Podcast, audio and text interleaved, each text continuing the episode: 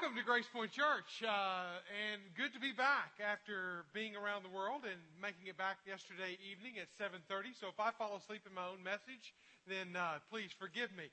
But uh, it's good to be back, and I love this time of year, this time of summertime when movies come out, new movies. It's just a it's just an exciting time. And so a few years back, we started something kind of a tradition that we didn't do it last year, but pretty consistently for the past several years. We kind of look at at movies, I look at movies and I look for the message behind the message or the plot or even deeper than that. And sometimes it's a stretch, but other times it's just extremely clear message in that movie. And we're such a visual movie, cinematography, television, 3,000 television stations at home on our TVs that we can't find anything to watch, you know, that kind of experience that, that, that we have in our home. But, uh, the, the whole idea that we watch a lot of television and we watch a lot of movies, it's just our culture.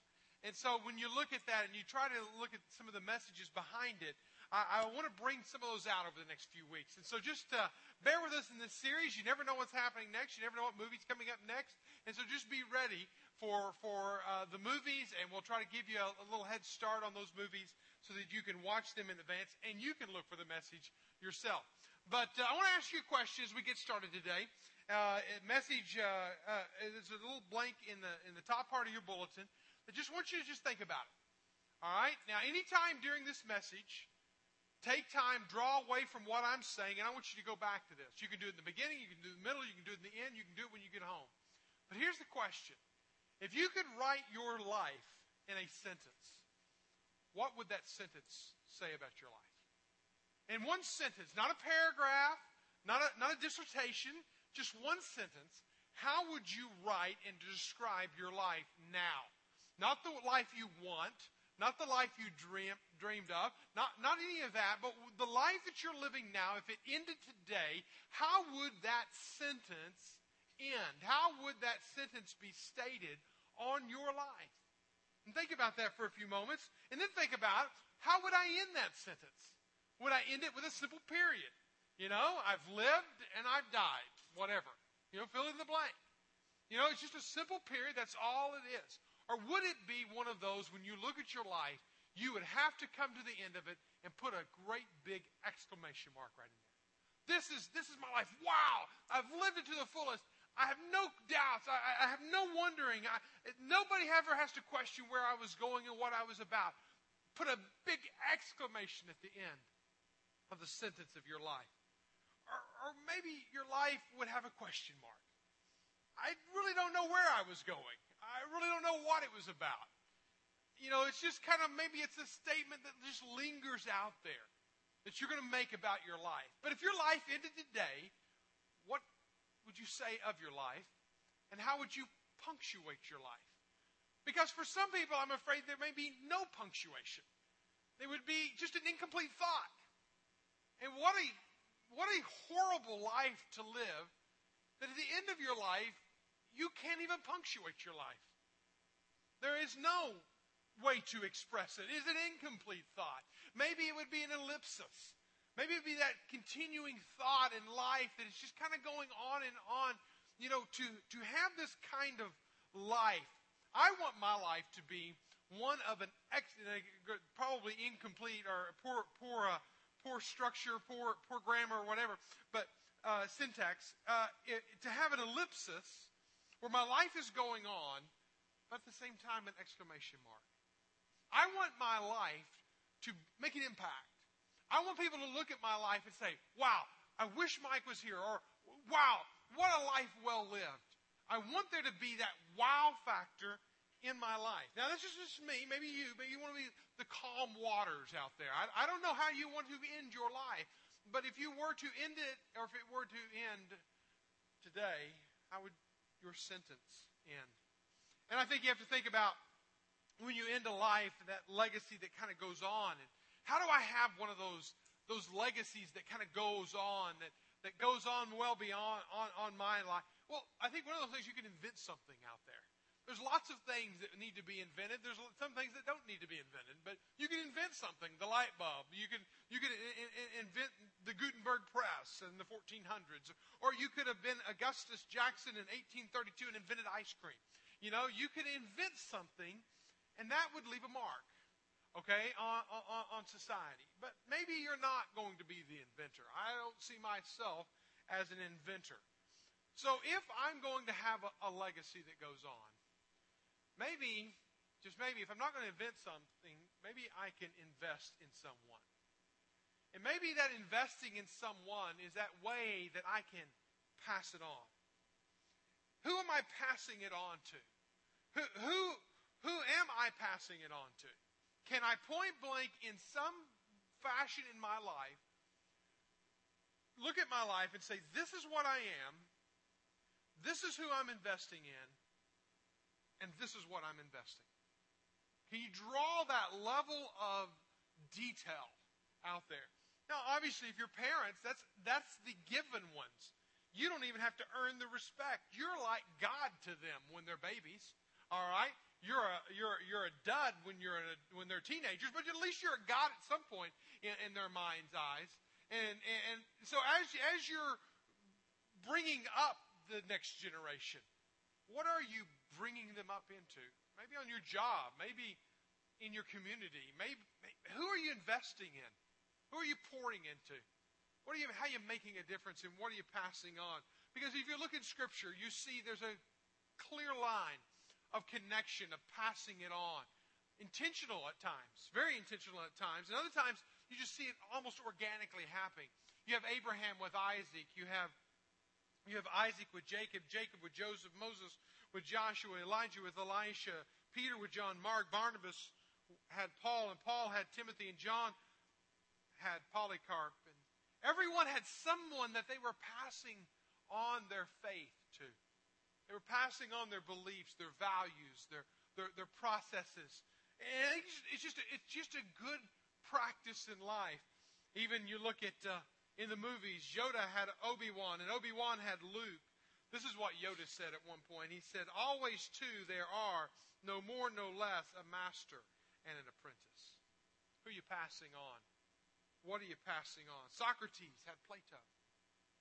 Even Plato's entire doctrine of immortality, the soul of, of the soul, was based on the fact that Plato could not imagine, could not envision a world without his great teacher. I mean, the, talk about the power of a protege, the power of pouring into someone. You talk about the value of that. Who are you pouring into? How are you making a difference in someone's life? First Kings chapter 2 is where we'll be today. We're going to look at a man named David. He's not a new name to you. If you've read any part of the Bible, you've probably run across David. David, King David, the greatest monarch, the greatest king ever to rule.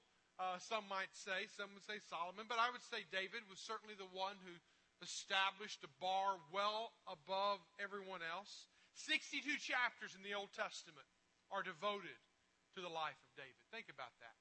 If you could have your life written, would it be written in one chapter, two chapters, ten chapters? How about 62 chapters in the Old Testament dedicated to this one man, giving the narrative of his life and his story? 59 references in the New Testament alone point back to David.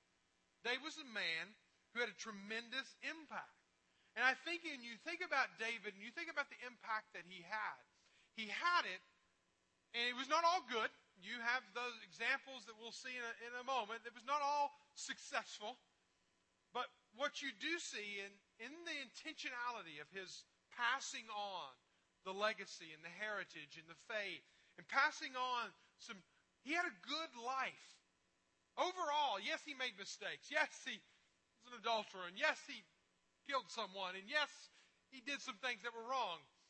But overall, when you look at his life, it's a life well lived. In fact, this is what the sentence of David's life, if you will, First Chronicles chapter 26, verse 28, he says, He died in a good old in a good old age, full of days, riches, and honor. That's the period, the final period, if you will, on the life of David. He died at a good old age, full of days, riches, and honor. I, I would have to say, when you look at David's life, he lived a life with an exclamation mark. He lived a life, though, I think with an ellipsis as well hidden in there. Because he intentionally, and I want to say intentionally again and again today, he intentionally made sure that his successor, his son, had a faith, had a commitment, had some direction for his life. And that's what we're going to see in 1 Corinthians chapter 2 in a moment. But he also, again, he did have Absalom who rebelled. He had Adonijah, Adonijah who, who struggled with envy and entitlement. But Solomon was the one who would succeed the throne. And you find a warrior in David. You find a man who had tremendous self control. You find a man who had a deep spiritual commitment to God. You read that in the Psalms. He was very, very uh, transparent in his relationship with God. And he wanted to make sure that if he had a legacy, and that legacy would be lived on and passed on for future kings and future generations and the nation of Israel as a whole, he wanted to make sure Solomon got it. Now, we're going to start this series today, and we're going to look at the first me- me- movie today. The movie's Courageous. Now, how many of y'all have seen the movie Courageous? Raise your hand. All right. Most of y'all have. If you haven't, it won't take you long. You can probably get it on Netflix, but it won't take you long to see the message behind this movie. The message is not hidden. It's not some kind of double play. It's not a metaphor at all. It is absolutely overt. There it is in your face. Put together by a church in, in Georgia. Just an amazing story. I won't have time to tell the, their story. But as they tell this story, they tell the story of these men who are going through life different ethnicities, different different uh, different ages, different stages of life. There's a lot of differences, a lot of diversity, but there's also one thing that is very common. The one thing that was very common was they were struggling on how to live as men, how to be a man, how to lead a family. Some had already failed in that arena.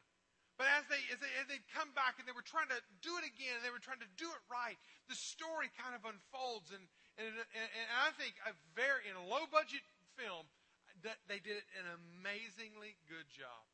But as you have First Kings open, let's look at First Kings as the primary text today. The movie will just supplement in into, into the message. But First Kings chapter 2, verse 1 says this When David's time when, when David's time to die drew near, all right, what a statement. And we don't all get that level of knowledge of our, of our fading last days. Sometimes they're quickly. But when we have those last days, what are you going to do in those last days? Well, I'll promise you this you're not going to be able to fix everything in the last days. The best thing to do is to live your entire life well. So that at the end of those days, you can just put the punctuation mark down. Write your sentence today of the life that you want to be read in your obituary as your epitaph on your life. Write it today. Let it be punctuated at the end of your life. David comes at the near near at the end of his life and he commands Solomon his son now, what he does in the next few verses is we're going to listen in and lean in on what did David say to Solomon? What was that conversation, that intimate time? I don't know where it was. Was it the palace? Was it a big formal command? Was it some edict that he read down to his son? Or was it a father and a son walking by a lake shore, walking by the Mediterranean? I don't know the setting. But it was one of those things that King David did not want to leave this world and his son have any doubt what he's supposed to do in his departure. Because you can you imagine following in the footsteps of King David? I mean, he cast a shadow over decades, over centuries. To be able to follow in the shoes of a king like David, Solomon had big shoes to fill. And so what David, Daddy David wanted to do was to make sure son Solomon went well into the future. And so there's three statements that I want to draw out that, that I believe he's making to, to David to, that we can learn from today. Three instructions for courageous leaders that courageous people need to hear and they also need to give. And one of those is that life is hard. Man up. All right? Life is hard. Man up. All right, now notice what he said here in this in this verse here. He David shares with Solomon words that are priceless that he will hang his hat on. He says, "I am about to go away of uh, of all the earth." Okay, David says, "I'm I'm in my last breath. Be strong and show yourself a man." Men, would you have your Bibles, if you would underscore that phrase right there, would you just kind of brand that in your mind? When you think about what am I going to pass down to my next generation? What am I going to give to the next generation? I want the next generation to know that this t- world is going to be tough. You're going to have to be strong. You're going to have to stand up. You're going to have to put on your big boy pants. You're going to have to show yourself as a man as a man. And so again, I'm talking David, male David to male Solomon's son, okay? Okay, we're talking male to male, but it's not just male. Women, talk to your daughters and ask them to command them, challenge them to be a woman of honor to be a Proverbs 31 woman. Now, again, I'm going to have to keep coming back to this whole scenario, but it's not a sexist message. This is a challenge from one generation to be passed down to the next generation to make sure that this generation doesn't lose it in the handoff to the next generation. And the way we're going to do that is that we're going to have to help the next generation realize the world on the other side is not going to be easy. You're going to have to stand up. You're going to have to pull yourself up. You're going to have to show yourself a man. Now, this is not just something that's, that, that David had. This is something that Solomon, I mean, Joshua himself needed to hear. He didn't hear it from Moses, he heard it from God himself. But you go to, in your own time to Joshua chapter 1, and you'll find in four times in one chapter, God tells Joshua, again, following the steps of a, of, of a giant of a man, Moses, he tells him four different times Joshua, be strong and courageous. Joshua, be strong and courageous. Joshua, be strong and courageous. Joshua, be strong and courageous. I tell you what we got to do, men. What we've got to do, mothers and fathers. What we've got to do, grandmothers and grandfathers. Is we've got to realize we have a job to do, and that job is to get the next generation ready for their generation. To get the next generation ready to lead and the very first words out of David's mouth to his son is, Son, show yourself a man. Become a man. Become a man. I have to think about that for a moment because it sounds like a very generic statement, and it is. But what is a man? What does a man look like? What does a man smell like? No, that shouldn't be said. What does a man think like? What does a man look like? What does a man feel like? What is a man? What is a man? If you grew up and you didn't have a model in front of you of a God fearing, God seeking, humble yet strong father, you may not have the best example. In fact, you may not even have an example. You may have to look beyond your immediate family to figure out what a man is. But I want to challenge every one of us as we have that opportunity to pass on our heritage, to pass on the legacy, that we ourselves are men that can be reproduced. That we ourselves as men can be something that be, be model. Ladies, that you will be a woman of honor and integrity, of, of a gentle and quiet spirit, as Lori shared a few weeks ago. What does that mean? What does that look like? So that the next generation can see it. Because guess what? Life's hard. If life's hard, you don't have to be strong, but life's hard. That's why David said you got to be strong. That's why God told Joshua you got to be strong. Because life's hard. It's not going to come in some easy handed to you kind of fashion. Sometimes you're going to get jumbled up pieces and you're going to have to figure it out. Helen Keller said life is either a daring adventure or nothing. Security is mostly a superstition. It does not exist in nature. Jim Whittaker, REI's first employee, was the first American to climb Mount Everest. He said, You never conquer the mountain, you conquer yourself, your doubts, and your fears. You know what? Whenever you send men and women, and we've launched one and we're about to launch another into this world, we better make sure that we prepared them to be strong. And you know, the problem is, is that sometimes men, I'm, again, speaking, picking on the men a lot here because of the scenario here, because of the story in the movie Courageous. But it can be across gender. It's not specific at all. But the problem is, is we get so consumed in our own world so consumed with our own goals and ambitions that sometimes we forget that the highest calling we have is to make sure the next generation gets it. Gets it. They fully get it. And sometimes, and in this movie, as you're about to see a scene, sometimes it takes us falling deeply and being hurt deeply before finally we wake up and we realize that we have ourselves not been a man, that we have ourselves have not been a woman, that we of ourselves have been weak and hiding and running and fearful, that we ourselves haven't been exactly what we've been doing. We've been chasing after the wrong things. So I want to show you the scene of a movie in this, the movie Courageous. That about an hour into the movie, after this tragic event, and if you haven't seen the movie, I won't tell you about it, but this tragic, unexpected event happens. How one father it changed his life. It sent him to this book, and he began to study what it meant to be a man. Watch this scene. All right. For everybody's stuff, I'll tell you why I had you come over here today. It isn't because you just can't get enough of us? Sorry, no. I'm going to ask you a favor. Avi? Resolution? Yeah. For a while now, I've been struggling with what kind of dad I was to Emily, what kind of father I'm being to Dylan. Adam, you're being too hard on yourself. I mean, you've been a good enough father. That's just it. I don't want to be a good enough father. We have a few short years to influence our kids.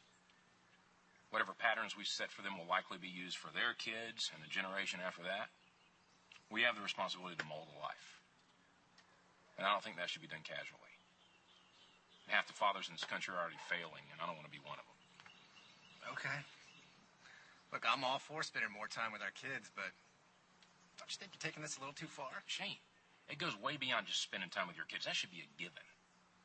Now, I'm talking about setting the standards that they need to aim for in life. What kind of standards? Well, when did you first think of yourself as a man? What? No, no, no. I mean, when did you first think I'm a man now? Come on, you can't be serious. We are not talking about this. No, you just humor me for a second. Think about it. Maybe when I moved out. Or when I turned 21. I, I don't know. So when you're legal. Yeah. What about you, Shane? I don't know. I mean, when I got my license, or my first job. I mean, what does it matter? Avi? When my father told me I was. When I was 17, he had to leave for three months to do a job. He told me that he thought of me as a man. He wanted me to take care of the family. I'm learning that God wants me to call out the man in my son. I can't do that lightly. I can't be passive about that. I got these things from studying Scripture. I want to sign this as a resolution of what kind of father I want to be to Dylan. And I'm giving you guys permission to keep me accountable. Can I sign this too? Fine. Adam, if you're going to do this, maybe we should all just sign it. No, no, no, no. I'm not asking you guys to sign anything. I need this. Dylan needs this. If you guys think you want to sign it, at least take a few days to think about it. I'm not doing this lightly. I love the statement when Javier says, I knew I was a man when my dad told me I was a man. Um, you know, whenever this conversation happened between Solomon and David, wherever it happened, whatever scene, it had to be something in the mind and the heart of Solomon of a light switch coming on. I'm a man now. And I got certain roles and responsibilities. I have certain parts to play in this that's important. And I need to man up And the very first thing my dad's telling me to do is to be strong. Dads to daughters, moms to sons, sons to dad, whatever the combination of your home life may look like. Parents, older folks, grandparents, we need to make sure the next generation is ready. And the way we're going to do that is helping them to man up, step up, be strong. Because life hard. Number two, second thing I don't think we need to miss is life's confusing. We need to stay on course. All right? And I think life is getting more confusing. You would think we'd be evolving to some kind of greater order, but I think we're sometimes disheveling and unraveling in our in our in our in our organized world that we live. But sociologist Robert Bellah said uh, interviewed a woman and captured the spirit of the day that I think we live in. The lady said it like this in an interview: "I believe in God. I'm not a religious fanatic. I can't remember the last time I went to church." My faith has carried me a long way. It's Sheilaism. Her name was Sheila, by the way. Just my own little voice. And I think there's a whole lot of own little voices out there, a whole lot of gut instincts out there. And I just want to say that when we send our children into this world, do we want them going with their guts? Do we want them going with their little voices in their heads? Or do we want them with a solid map, a solid course, a, solid path to take? I was recently a patron in a, in a Northwest Arkansas business. I'll just save the business and the category and everything like that for another day. But, but I was in this business and I was sitting here between two other conversations.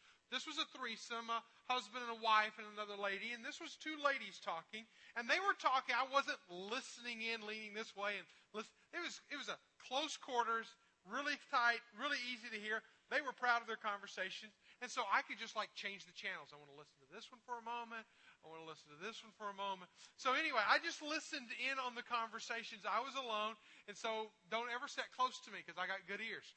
All right. So anyway, so I'm sitting here and the, the threesome over here and they're talking. And this one lady says, well, I'm a Christian, but I don't practice my faith. And, and, you know, that may give her a little bit of a comfort. And she may be staking her all eternity on that. Oh, I'm a Christian. Went through some kind of religious function back earlier, but I'm not practicing it. Because the Bible that I read, the authority that I base my entire faith on, says that faith without works is dead. That if my life isn't being changed by my faith, then I don't really have a faith. I have a religion at that point. This other conversation was an interesting conversation because it was far beyond any kind of Christian recognized belief. It was more into spirits and angels. These two ladies were talking about, this one lady was very confident that she got her divine intervention by angels and by spirits. And I believe in angels and I believe in spirits. And she also believes she connected to God through the spirits of her world. Now, I, listen, I believe in the spirits of this world. I don't believe that there's spirits of the world that, that we should follow and pray to and seek after. I believe in angels. I don't think we should seek after angels or, or pray to angels because the scripture makes it very clear in 1 Timothy that there is one mediator between God and man. One mediator between God and man. It's the man Christ Jesus. I didn't make it up. The Bible makes that clear. And the problem is, is that we have so much ambiguity in the world in which we live that people are just kind of all over the page. There's two courses that a courageous person will take, a compass, if you will. One is to have a clear course, all right? Know where you're going. Have a clear course. Notice what he said here in, in 1 Timothy, or excuse me, in 1 Kings. He said, Be strong and show yourself a man. Keep the charge that the Lord your God, walking in his ways, keeping his statutes, his commandments, his rules. And I think, I think about that. Do you know where you're going?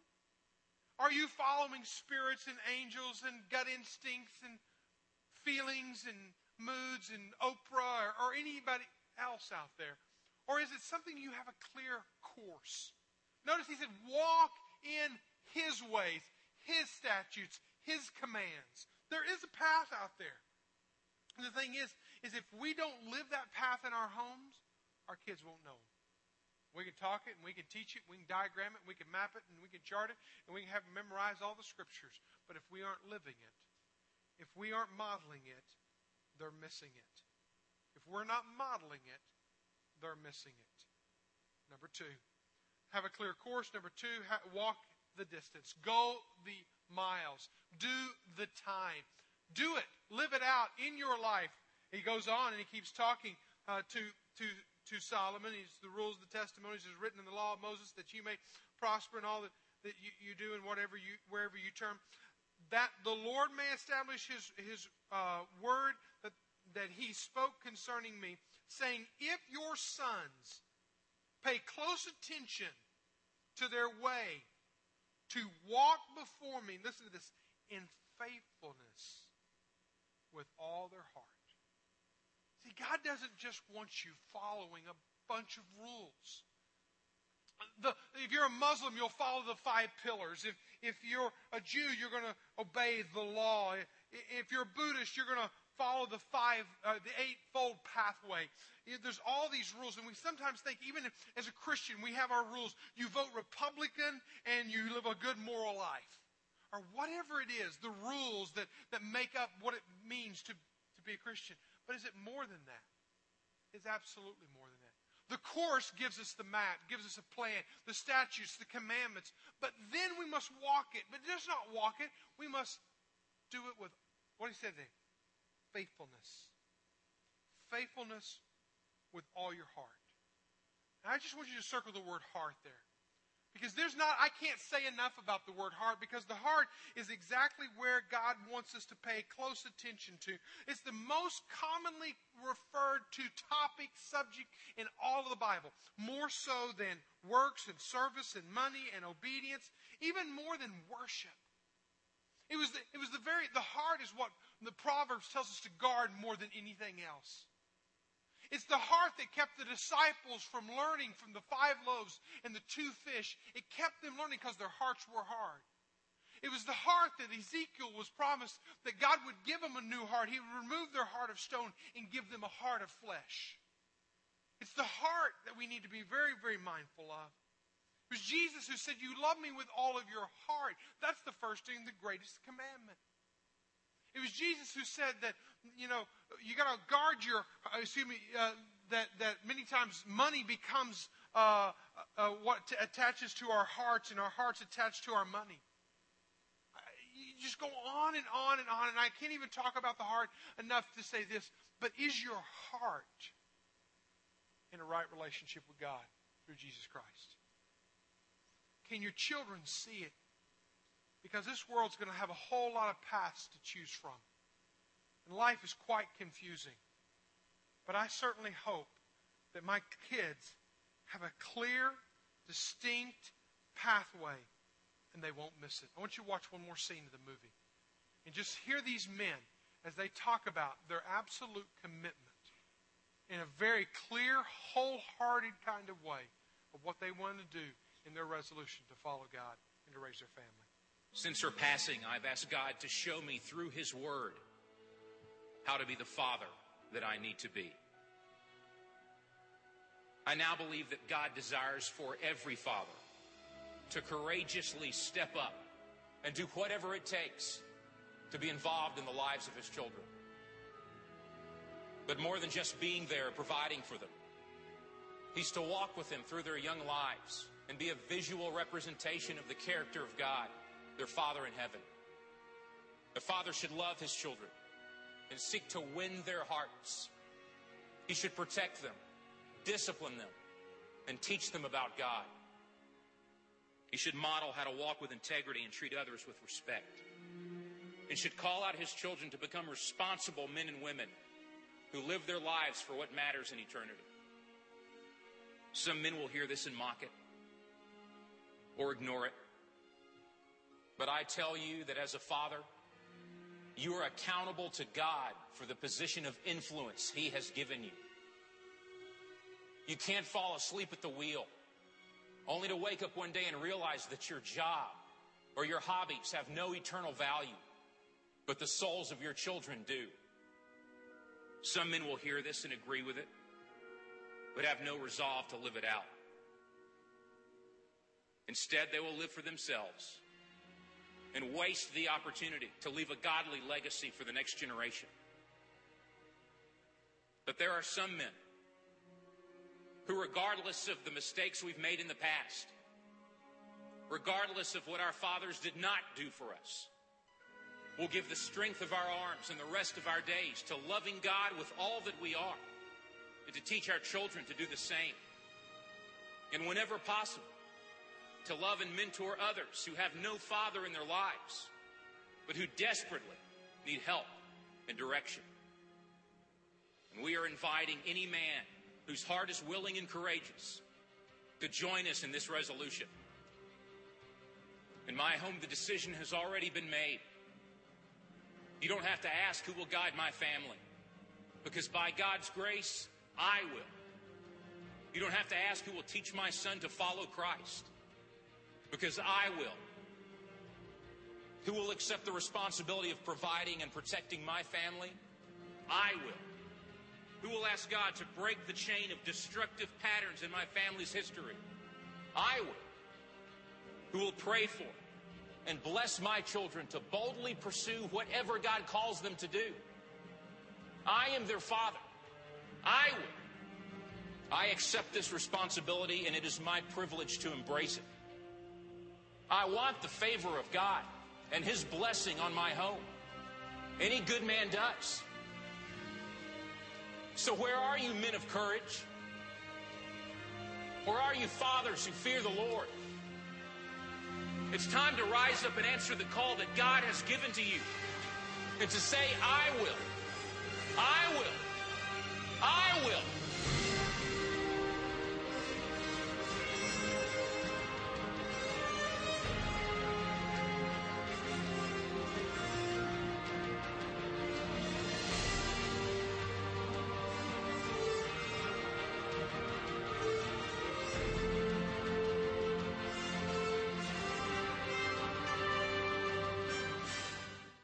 Obviously it's the end of the movie, an amazing ending to the movie.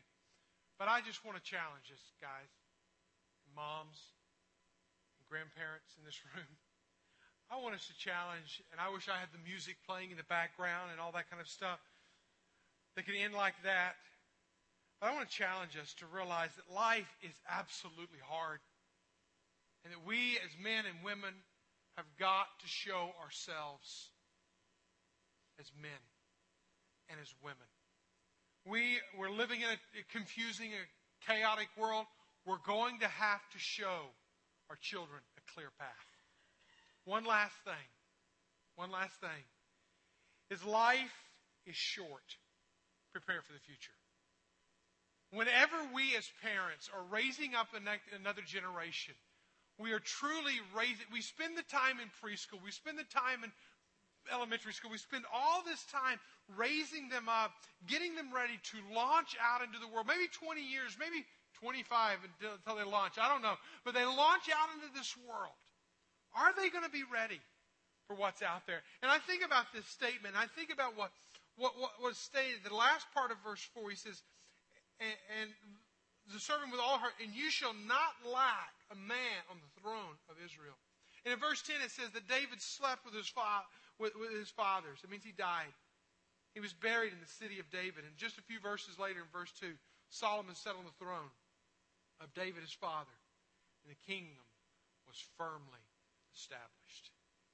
And I just wonder, as we're thinking and we're moving out from here today, I hope and pray to God that we will move out in this world. We'll raise up a generation of strong, solid children who are sold out for God I like the Indian proverb that said it like this When you were born, you cried and the world rejoiced. Live your life in such a way so that when you die, the world cries and you rejoice. That's living a life with legacy. Lori and I and the family spent the past two weeks in Zambia with, with brothers and sisters that we've spent our life, uh, four years of our life investing in and just had an amazing trip. I tell people it was not a restful trip, it was a refreshing trip. Uh, it's one of those trips you come back from and you need vacation after your vacation. Uh, but anyway, that's life in Africa. But one of the persons that I spent time with was, we spent the entire time with, was one of our pastors that we actually at Grace Point Church helped to send to seminary, Pastor Gibson Muno. And as we were with Gibson, he was sharing a story one night of, of being with uh, a nationals and then praying over a woman who had been dabbling in witchcraft and to the point that she had had demons inside of her and oppressing her and possessing her.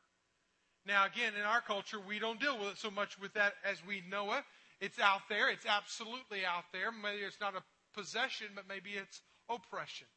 But anyway, Gibson goes on and he tells the story of this lady coming and seeking help and getting prayers and praying for her. And the thing is, is that she wanted to be free, but she didn't want to fully change her life.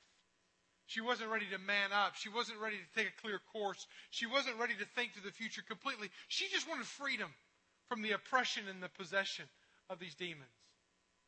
And Gibson goes on to say it took hours of prayer, of being with this lady. He says, and even the demon began to manifest itself and, and speak out. And, and this is what the demon said. And I had to ask Gibson, what was he meaning when he said this? He said, I will leave her now but I will meet her at home. I will leave her now, but I will meet her at home. I said, Gibson, what does that mean? It means this is that she wanted freedom in her Christian community, in her Christian church. She wanted freedom in her life. But the demons knew that her home was not right. That her home was not a godly place. And so he would meet her they would come back to her at the house. And I wonder in your life, you could be in here today, hear this movie, watch this movie, sit in here and say, Yes, I want to be that man. I want to be that woman. I want to be that person. I want to be, and, and I want freedom from this oppression. But when you go home, who will be there to meet you? Will you be free or will you be captive at home? I want a home where my children grow up and they move out strong, solid, secure in their faith. Let's pray together.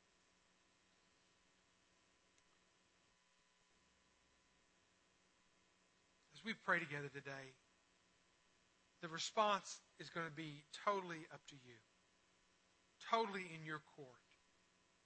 I'm thankful that we have a church, we got men and we got women's ministries, and we've got full on opportunities for you to come and grow in, in your faith and develop a maturity of heart and life.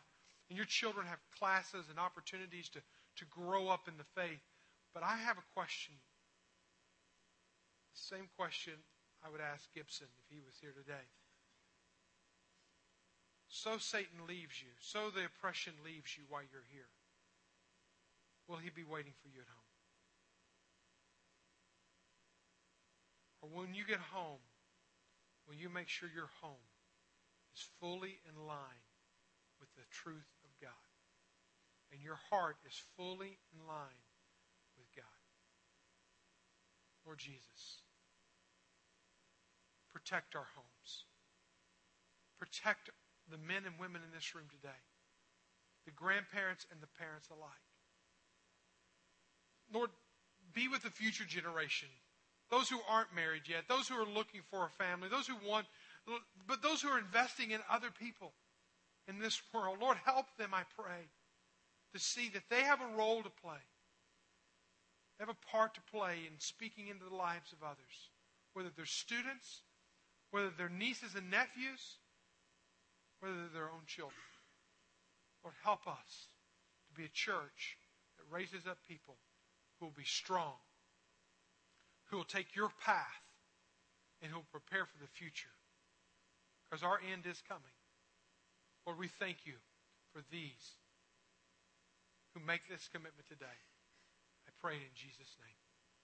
Amen.